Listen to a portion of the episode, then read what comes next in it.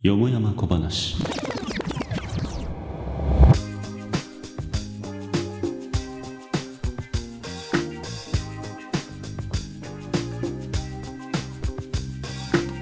仏上騒然外談考説。話題に事欠かない情報社会。どこかで生まれてはやがて消えゆく世間話の数々。今宵もまことよもやま話に花を咲かせてはみませんか。はい、ということで始まりましたよもやま小話。プレゼンターのまこです。このポッドキャストはポッドキャスト番組ポケットに沼をこよなく愛する男ことまこがこの世にあふれるよしな仕事をのらりくらりと一人語りする公式裏番組です。はい、ということで始めていきましょう。いやー、しかしね、えっと本編の方でね、あの近くって言ってもにしゅうさんしゅう後になっちゃうんですけれども、えー、とメインプレゼンターじゃねえや、えー、パーソナリティの箱べらにですね、えー、とおすすめの映画っていうものを押し付けるっていう回を収録してみました。まあ、その結果ですね、あの結論としてやっぱね、ホラー映画って訴求力あるよねっていう話になりました。ホラー映画ってやっぱ楽しいんですよね。なんでしょうね、あの自分の身は絶対に安全だっていう安心感がやっぱ映画ってあると思うんですよね。あの僕なんかね、怖がりなんでお化け屋敷とか本当に無理なんですけれども、画面越しで起きてる物事っていうのはなんとなくちょっと安心して見ることができちゃったりなんかして、えー、結構ねホラー映画もおすすめの作品がたくさんあります。まあ、一言にホラーって言っても様々なジャンルが分かれているんですが、えー、っと僕が好きなのはね、どっちかっていうとうーんシリアルキラーものですかね。はい。えっと、まあ、昨今ですね、ホラー映画もあのかなりジャンルがあの細分化されてきている感じがありますし、あの様々な実験的な作品というものが多く出ています。ホラーだと思って見てたらみたいな、えー、ジャンルスイッチものなんていうものも一つ、えー、ジャンルスイッチというジャンルとしてね、あのー、認知されつつあるような感じですし、えーホラーかと思ったらなんかちょっと エスエフ チックな価値観が入ってきたりだとか、なんかね、あのそういったね、様々な試みによって人々の感じる怖いっていう感情をどうやって想起させるのかっていう、うん、いろんなね、人間のアイデア、まあ、創意工夫が感じられて、えー、一つね、面白い、あのファクターになってるんじゃないのかなっていうふうに思います。さあ、まあ、今回はですね、そういった、あのー、ホラー映画にちょっとつなげて、あのー、メイントークを繰り広げていこうかなというふうに思います。では、オープニング参りましょう。マコ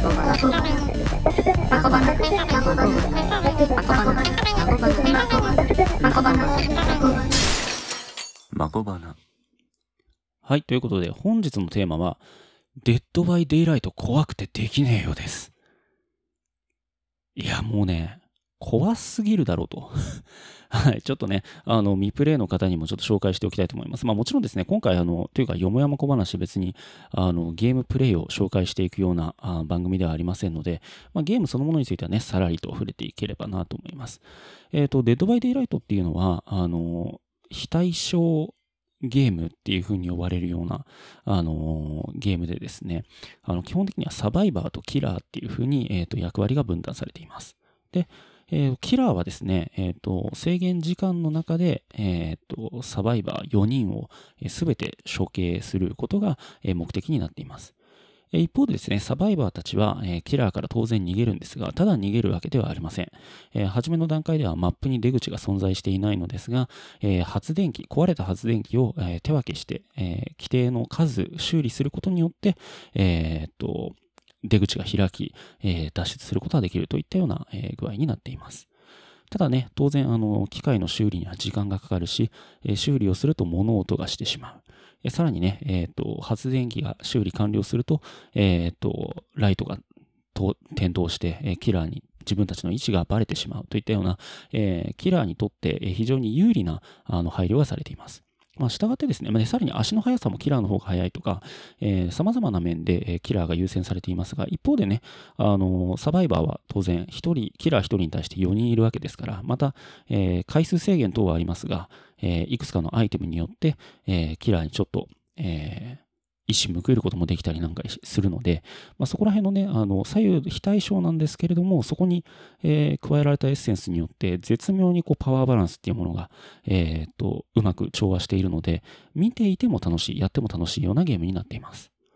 まあ、そんなわけでね、かなりあのプレイ動画が、えっと、YouTube とかにも上がっていたりするんですけれども、まあ、僕もですね、プレイ動画いくつか 見, 見させていただいて、あ、こんなに面白いゲームならやってみようと思ってやってみたんですけど、怖すぎてできねえよ。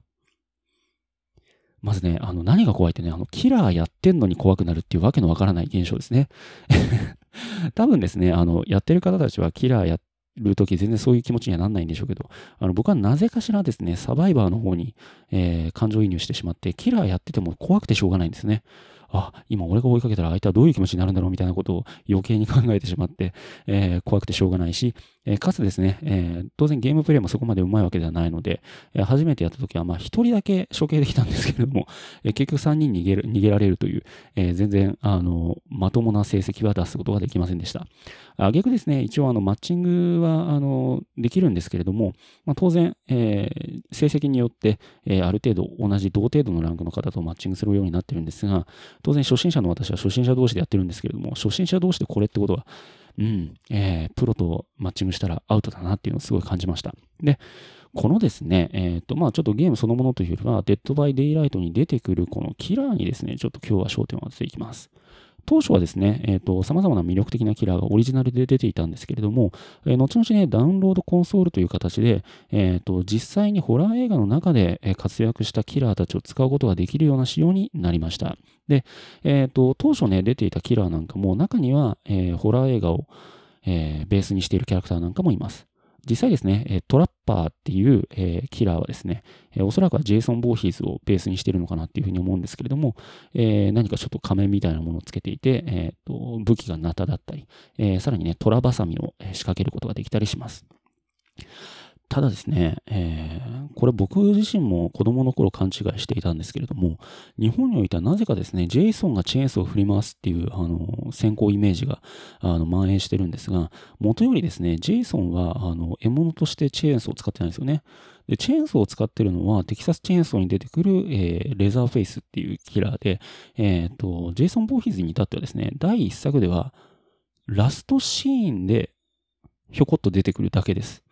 ね、実はね、じゃあ真犯人一体誰なのっていうと、まあ、これはむしろあの皆さんにはあえてあの明かさない方が皆さん見てくれるのかなというふうに思うんですが、じゅうさんにちの金曜日っていうこのジェイソン・ボーヒーズっていうキラーを生み出した作品において、ジェイソンが出てこないし、なんならジェイソンは誰も殺していないという衝撃の事実。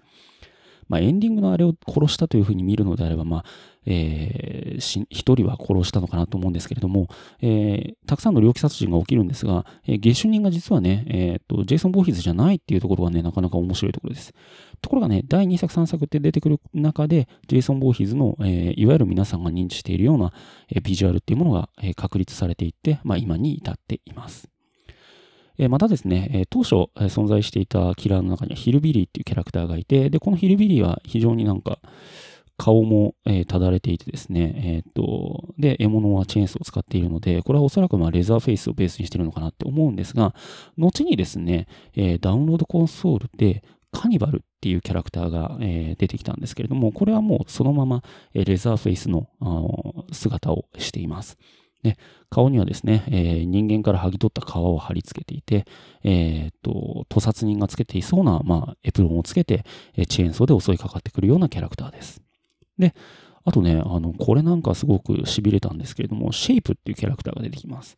で、これはもう見ればピンとくる方が本当に多いかなと思うんですけれども、えー、ハロウィンっていう映画に出てくる、えー、とキャラクターですね。で、あのマイケル、なんだっけな。マイケル、ダメだ、えっと、マイケル・シェンカーグループがものすごく今僕の記憶を邪魔してくるんですけれども、えー、なんで、なぜかわからないんですが、えっと、これはですね、えっと、ハロウィンに出てくるマイケルっていう、えー、シリアルキラーがベースになっています。で、このね、マスクは、えっと、なんかね、著名人のマスクを脱色なんか、あるいは真っ白に塗ったりして作った非常に低予算なマスクなんですけれども、えー、まさにですね、このハロウィンという映画の、えー、キービジュアルとして皆さんが、えー、認知するに至った、えー、大変優れた、えー、シリアルキラー像です。で、えー、っと、結構シンプルにね、刃物を使って襲いかかってきますが、えー、ハロウィンもね、ハロー、ホラー映画としては珍しく、あんまり血が出ないんですよね。だから、あの、スプラッタ映画みたいな風に、あの、ちょっと認知されがちなんですけれども、全然そんなことはなくて、むしろこう、忍び寄る恐怖っていうものをなかなか映らない、えー、っと、シリアルキラー、えー、そして、えー、っと、決定的な瞬間が映らないっていう、あの、ちょっと斬新なね、手法で表現した作品なので、えー、古典ホラーをちょっと挑戦してみたいっていう人は、ぜひハロウィンから入ってみるっていうのもありなのかなっていうふうに思います。特にね、あの、ドバドバ血が出たりするのが苦手だよって人は、ハロウィン、本当におすすめなので、あの、見ていただけると、えー、しっかり楽しめるんじゃないかなって思います。え続いてですね、ピッグっていうキャラクターもいるんですけれども、このピッグはですね、えー、ソーシリーズに出てくるアマンダですね。はい。そうもちょっと僕はね、いろいろ言いたいことはあるんですけどね、えー、だいいっさくは本当にあの衝撃的な作品で、えー、実にあの完成度の高い映画だったと思います。えー、っと気づいたらね、あの謎の密室に、えー、閉じ込められた男がふたり、えー、ふたりはね対角線上に、えー、壁につながれていて、えー、中心にはねあの死体が横たわっていると、えー、一体誰が自分たちを、えー、拉致してこんなところに監禁したのか、えー、また、えー、自分たちの共通点は一体何なのか、えー、犯人の目的は何なのか、えー、そしてどうすれば脱出することができるのか、さまざまな、ね、課題が、えー、このクローズ、まあ、非常にこう、えー、いわゆるシチュエーションホラーみたいな感じで、その一箇所から展開していくんですね。えー、非常にね、素晴らしい作品だったんですけれども、にさくめ、さんさくめっていう風にあの進んでいくうちにですね、だんだんと、えー、っと、なんかただのグロ映画みたいな感じになってきてしまって、まあ、ただね、その中で一応、えー、犯人の、えー、後継者としてアマンダっていう、まあ、良質なキャラクターを生み出すことができたって言えば、まあ、メリットに、メリットっていうか、まあ、成果って言ってもいいのかなっていうふうに思うんですけれども、僕としては、うーん、初期の作品のイメージっていうものをもうちょっと大事にしてほしかったかなっていう気は正直します。ただ、やっぱりああいうどんでん返しものっていうのは、繰り返し同じことしても、斬新さっていうのが生まれないので、ある意味じゃやっぱり単発でしか成立し得ないのかなっていうふうには思うので、まあ、避け得ない方針転換だったのかなという気がします。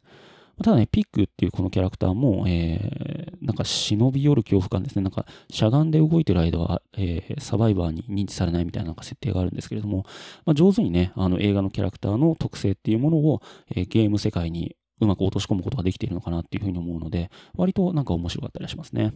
で、まあ、こんな具合にですね、あ、あと、あれもそっか。あと、ゴーストフェイスっていうね、あの、スクリームに出てくるキャラクターもいたりします。ただ、スクリームをホラーと呼んでいいのかっていうのは微妙なラインですね。あとは、デモゴルゴンっていうキャラクター。これ、ネットフリックスに出てくるストレンジャーシングスですね。ストレンジャーシングス、素晴らしいドラマでした。あのー、スピルバーグ映画なんかでね、育った世代にとっては、このストレンジャーシングスっていう作品、本当に、あの、訴求力が高くてですね、あの、まとっている雰囲気もそうですし、えー、出てくるキャストの中にも、えー、ウィノナライダーが出ていて、えー、なんともね、あの、昔なじみというか、あの、僕ら世代にとっては、あ、あの、綺麗なウィノナライダー、あ、今はこんな感じで、えー、ちょっとくたびれて、えー、でも頑張って子育てしてるお母さん演じるようになったんだな、みたいな風になんか感じると、ちょっと、なんか胸がね、キュッとなったりするんですけれども、えー、ストレンジャーシングスはね、ホラーって呼んでもいいのかなって思うんですが、あの、私たち日本人にとってはそこまでピンとこないタイプのホラー映画で、まあ、要はね、異形が追いかけてくるっていうタイプのものなので、まあなんか、あの、むしろ、怖いっていうより、なんか爽快感で僕は見ちゃってるタイプです。えー、そんなね、ストレンジャーシングスに出てくる異形の怪物が、えーと、キラーとして扱うことができるっていう面白い、えー、設定です。他にもね、ゲーム世界からとして、えーと、バイオハザードシリーズに出てくるキャラクターと、えー、サイレントヒルに出てくるキャラクターね、えー、もあの使えたりするんですけれども、僕はね、ちょっとあえてここで取り上げたいなっていうふうに思うのは、やっぱ貞子ですかね。はい。えー、リングについてはね、いつかね、小説版についてちょっとスイ君交えて語りたいなっていうふうに思っています。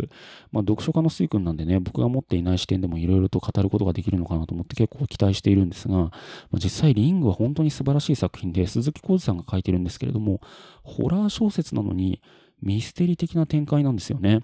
だからね、なんかこう、どんどん次が読みたくなるんですよ。なんか、ホラーって大体ね、怖がらせたら勝ちみたいな風なイメージを勝手に持っていたんですが、いや、そうじゃないと。たたりだったり、呪いだったり、あるいはね、えっと、誰かの怨念っていうものには、おそらくは裏があって、その裏を探っていく過程っていうものを楽しむこともできるんだっていう、そういうね、新しいエンタメをあの提供してくれたのがリングなのかなっていうふうに思っています。一方でね、映画化された時に貞子が、えっと、かなりわかりやすいビジュアルでね、あの、しかもテレビから出てくるっていうような、あの、面白い表現で描かれたことによって、まあ、貞子イコールテレビからニョキニョキ出てくる人っていうふうに認知している方も多いのかなって思うんですけれども、僕は、あの、小説から入っているので、まあ、貞子って別に、あの、特に、現世に出てくるようなタイプの音量ではないっていうふうに考えているので、まあ、あんまりピンとは来ないんですが、ただこのテレビから出てくるっていう貞子の共通の、 あの認識をうまくあのゲームに落とし込んでいて、えー、この貞子っていうキラーはあのフィールドに配置されているテレビからテレビへとあの瞬間移動することができるっていう面白い設定を持っています。で、まあこれね、実際にあった事件っていうものを扱うとどうなるのかなっていうふうに思う、どうなのかなって思う人も多いのかなと思うんですが、キラーに関してはですね、えー、おそらくはこれ実在の人物をベースにしてるんだろうっていうキャラクターもいくつか出てきます。えー、一つがね、クラウンですね。はい。クラウンって聞いたらもうピンとくる方も多いんじゃないのかなっていうふうに思うんですけれども、えっと、非常にね、太った、あの、太って酒みたいな、薬かみたいなものを持ってるあの謎の、えー、っとピエロがクラウンっていうキャラクターです。で、まあ、えアメリカにおいてね、キラークラウンっていうふうに言うと、あのもう一人の人物を指すと言ってもいいのではないでしょうか、えー。ジョン・ゲイシーっていう人物ですね。ジョン・ウェイン・ゲイシー・ジュニアっていう、えー、実在したシリアルキラーがいます。ネットフリックスでも彼をあの扱った、えー、ドキュメンタリー、映画みたいなものがあって、僕はもうそれもあの見させていただいたんですけれども、えー、なんと彼はですね、何人だったかな、まあ、ちょっと調べればバーッと出てくんじゃねえのかなっていうふうに思うんですけれども、えー、実にですね、えっと、さんじゅうにん以上を殺害したことで知られています。で、えー、実際にですね、このネットフリックスのドキュメンタリーでは、彼の家に遊びに行ったことがある、えー、当時青年だった、えー、と方も、えー、出てきていて、もう本当にね、あなんだろう、ちょっとでもボタンをかけ違えていたら、この人は今こうしてインタビューを受けていなかったんじゃないのかって思うと、なんかもう本当に背筋が凍ります。で、彼はね、一体どんな人物だったのかっていうと、一応ね、地元の名士だったみたいなんですね。だ資産家の家庭に生まれて、で、彼自身実際にあの一度は収監されたことがあったそうなんですけれども、まあ、後にですね、えっ、ー、と、まあ、チャリティー活動なんかで、えっ、ー、と、ピエロに扮して、えっ、ー、と、まあ、パーティーに行くみたいな、そんな活動をしていたみたいです。で、結構ね、アメリカの映像作品なんか見てると、あの、ホームパーティーに、あの、誰かそういった道化師みたいなのを呼んで、まあ、子供たちの相手をさせるみたいなことは結構実はあるみたいで、まあ、そういったね、活動の一環として、ジョンは、えー、ピエロの格好をして、えーと、実際にその、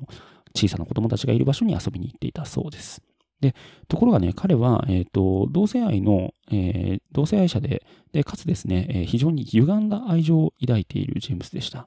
えー、そういったね、あの彼の歪みが、えー、強行に至り、えー、このさんじゅうさんめいは、えーまあ、少年も含むほとんどが男性でした。いやー、これが本当に恐ろしくてですね、えーと、実際に彼がね、あの捕まって、えーと、家宅捜索が行われた時の実在の、あ、実際の映像も流れるんですけれども、次から次へと彼の家の、えー、地下からですね、えー、腐敗したあの死体がどんどん、えー、取り出されていくシーンなんかは、もう本当に恐ろしくてですね、えー、実際あの、見てて、うわーってなるんですよ。で、そんなね、ちょっと極物の人物を、えっと、ゲームのキャラクターに起こすっていうのは、まあ、もちろんそのまま持ってくることはできないので、えー、かなり見た目にも、あの、脚色がされているんですけれども、そういったなんかこう、背景みたいなものを、あの、外から持ってくることによって、このデッドバイデイライトっていう作品は、えー、様々なですね、そういう、怪異ではないですけれども、人々が恐れるものっていうものを、あの、ビジュアルとして、まあ、えー、提示することに成功していると言えるかなと思います。もう一個はですね、ドクターっていうキャラクターがいます。で、これはですね、えっと、もともと、あの、解放できるダウンロードコンソールのキャラクターではないキャラクターなんですけれども、これはなんか中国に、えー、実際にいた、えー、医師を、あの、ベースにしているという話でした。えっと、彼はですね、あ、というか、このキャラクターはあの電気を使うんですけれども、で、なんでね、この電気を扱うキャラクターなのかっていうと、えっと、実際にその実在した、えー、医師はですね、えー、電気治療っていうものを、えー、行っていたことで有名です。電気治療って一体なんだよっていう話になるんですけれども、これがですね、えっと、ヤンヨンシン、ヤンよん神だったかな、えー、と、という人物で、えーとまあ、彼はですね、えーインターネットで、えー、オンラインゲーム依存っていうのがかなり騒がれた時代があったと思います。実際ね、今現在も決してあの全てが解決した問題ではないと思うんですけれども、そういったね、えー、ネットゲーム依存が騒がれた時期に、えー、と電気ショックを、えー、刊行することによって、えー、そういった依存傾向を解決することができるっていうような提言をし、えー、電気ショック療法っていうものを、えー、ゲーム依存に悩んでいる若者に施した人物です。まあ、ちょっと考えればわかるかなというふうには思うんですけれども、実際これには全く医学的な根拠がありません。で、おそらくですね、えー、この、えー、電気ショック療法を、えー、と施術されてしまった、えー、当時の、まあ、さんぜんにん以上にもわたる、えー、若者だったらしいんですけれども、まあまあ、当然それを希望してはおそらくいなかったであろうと。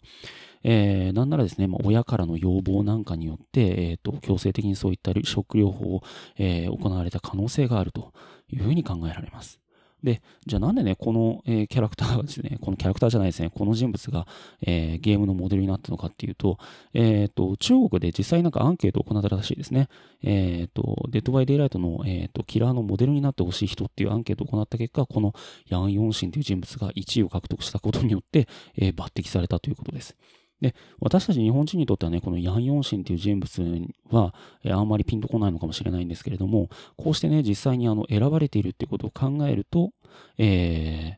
ー、なんだろう、まあ、中国の方々にとっては、えー、非常にですね、えーと、マイナスなネガティブな、えー、知名、著名人として、えー、認知されているのかなというふうに思います。またですね、えー、当然これあの実際の人物をそのまま、えー、ビジュアルそのままにゲームに持ってくることはできないので、えー、と彼はあのかなりビジュアル変わった状態でゲームに扱われているんですけれども、これは結構ね、やっぱり映画好き の, あのハートをわしづかみするような見た目をしていて、えー、このドクターね、あの顔にいろんな器具を装着されているんですが、これがもうどう見ても時計仕掛けのオレンジに出てくる、えー、強制的に、えー、構成させる、えー、目ん玉かっぴらきマシーンですね。はい、えー、あれはもうかなり、えー、キューブリック作品の中でもあの皆さんの記憶に強く焼き付いたシーンなのかなと思いますが、えー、目ん玉強制的に開かせて、えー、映像を見させると。で、目が乾いてきたら、えー、隣に立っている看護師が、えー、目薬さしてくるみたいな。もうなんかその目薬さすところまでなんか自動ができなかったのよとかちょっと思ったりはするんですけれども、えー、そういったところもまたコミカルで面白いシーンなのかなというふうに思います。時計仕掛けのオレンジに関してはね、あのー、本当に胸くそが悪くなるシーンがいっぱいあるんですけれども、あの、まあ、良きにしろ悪しきにしろ、見たものに何かしらの傷跡を残すっていうのが、まあ、映画の、えー、名作映画の役割というか、えー、特徴なのかなっていうふうに考えると、まあ、あれはまあ間違いなく名作だったのかなっていうふうにも思ったりはします。いずれね、えー、マコバナないしはポケ沼で、えー、触れることができたらいいかなって思っている作品の一つです。さあ、えー、ベラベラと喋ってきましたが、えー、時間もいい感じになってきましたので、ここで一旦 シーエム です。趣味について語りいちじかんポケットで沼を。このポッドキャストではメインパーソナリティ箱べらがあらゆる趣味にハマってしまった沼リビルことスワンプマンをゲストにメジャーなスポーツからマイナーな食品に至るまでゆっくり語り尽くします。